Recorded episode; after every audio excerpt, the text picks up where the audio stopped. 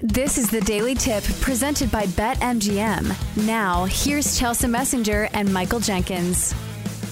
One of the better video games from my childhood was NBA 2K. Like, ooh, when the ball was turning to fire, he's on fire. That was one of my favorites. So let's Oh, yeah. switch gears to the NBA and see if we can catch fire on some of these bets. So let's start off with the Pistons and the 76ers. Ugh.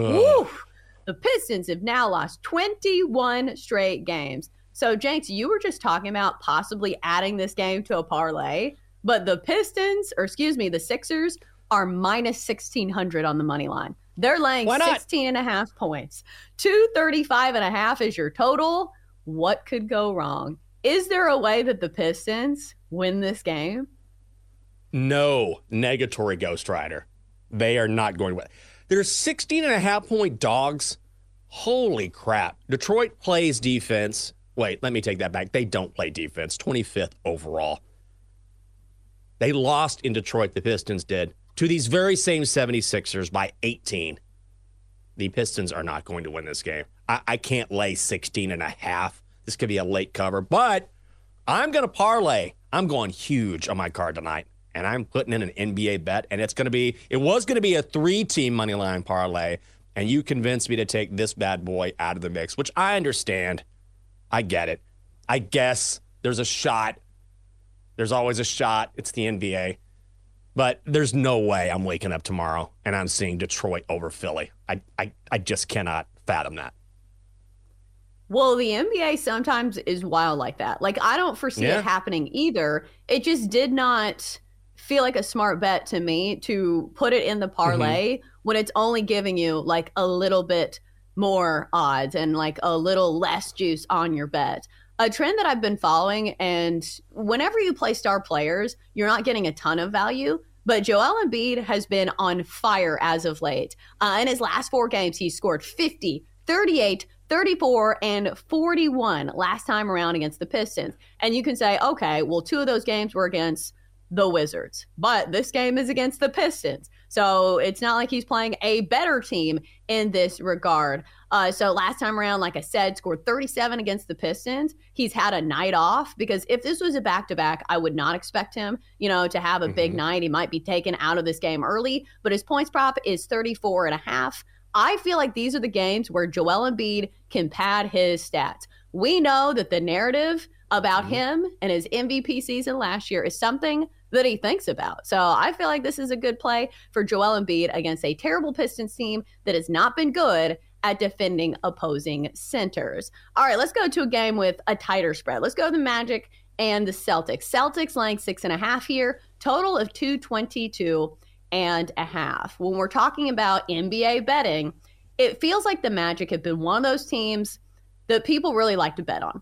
And for good mm-hmm. reason. They've been a good covering squad. So, Jenks, are you on the Magic here? Yeah, I'll take the Magic. I always get a little nervous when you're in Boston taking on the Celtics because they can explode at any time. But there's a lot of reasons why you would lean towards Orlando here. They've won five straight, mm-hmm. they've won 11 of their last 13 overall. They have the third best defense in the league. And as far as covering the number, one of the best in the league. In fact, second best only to the Nets in the NBA, 17 and 6 against the spread this season.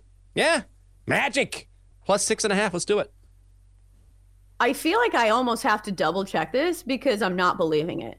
It looks to me, according to my notes, that the Magic have won mm-hmm. four straight against the Celtics. I'm not sure what this is, if somebody was missing from the lineup in some of these games, but still, the Magic have been a tough out against the Celtics. So when you see this team getting six and a half on the road here, I feel like that's the play, especially a team that's been great against covering, or excuse me, great at covering numbers 10 and 3 against the spread in their last 13. Uh, you look at the Celtics, a team that's one of the best teams in the NBA, but sometimes the spreads are a little too high. Four and eight against the spread in their last 12 games. So I will take the Magic here. I like them getting six and a half, and traditionally, they've matched up pretty well against uh, the team from Boston. Next up, Lakers Spurs. We have the Spurs who have now lost 18 straight games, but they're getting seven and a half at home against the Lakers. Total of 233 and a half Is there a way that you back the Spurs here, or is it the leg show? Here's what we're going to do, Chelsea. Okay.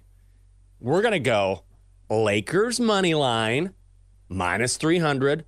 LeBron will be playing tonight. Didn't play the other night.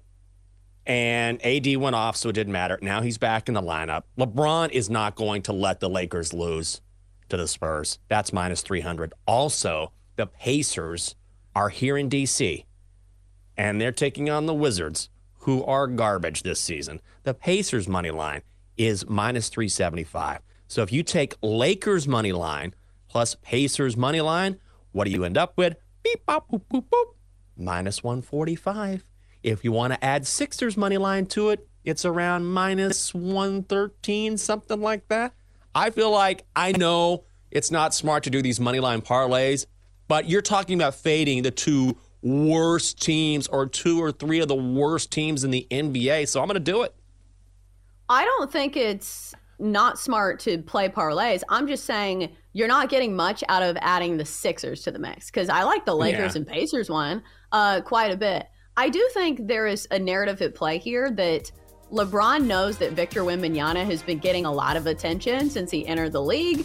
LeBron feels like a petty player to me. It feels like he is going to, you know, smush the Spurs under his foot and say, nah, still my league, still this old man that's running the roost. Also, Wemby has been great on his rebounding prop as of late. Maybe look into that as well. For more, listen to the Daily Tip presented by BetMGM. Weekday mornings from 6 to 9 Eastern on the BetQL network, the Audacy app, or wherever you get your podcasts.